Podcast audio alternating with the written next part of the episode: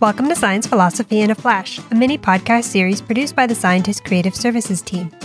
In this series, we highlight researchers' unique outlooks on what it means to be a scientist.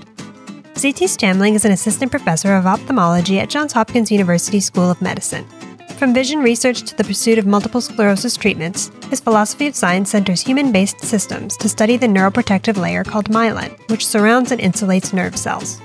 In his latest work, Chamling combined advances in stem cell and CRISPR Cas9 technologies to break away from conventional high throughput drug screening platforms that rely on rodent cells.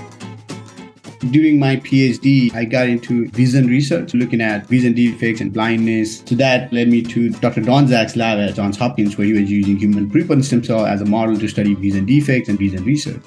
Vision and all the information is formed in the eye, but it has to be transmitted to the brain. There's a bundle of retinal ganglion neuron uh, axons that go along the back of the eye to the brain. It needs to be myelinated. If the myelin is damaged, the information is not transmitted and the vision is lost. There is a lot of other neurological diseases that are because of the loss of myelin. So the, this whole idea of study myelination to find a way to repair myelination in the optic nerve kind of led to a bigger picture of looking at multiple sclerosis. What happens in multiple sclerosis is your immune system thinks your myelin is a foreign material and it, it attacks and degrades it. A lot of people like to call it is like a mistaken identity if you suppress the immune system from attacking your myelin, you can prevent the progression of the disease.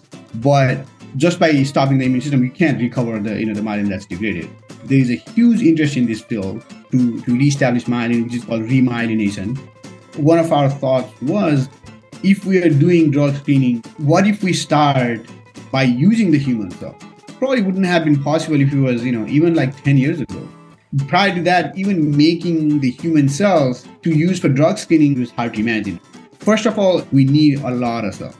Another reason why it would not have been possible even 10 years ago was whenever we were doing a drug screening, one key aspect uh, is editing the genome, like we do in a genetic mouse model, to label the cells and, and use them as a readout to validate or to confirm that the screening worked. And finding a way to do that in human cells also was very difficult being able to combine this genome editing tool with the stem cell technology really help us build a platform where we can use human cells and read the effect of a compound uh, in a much more simpler way.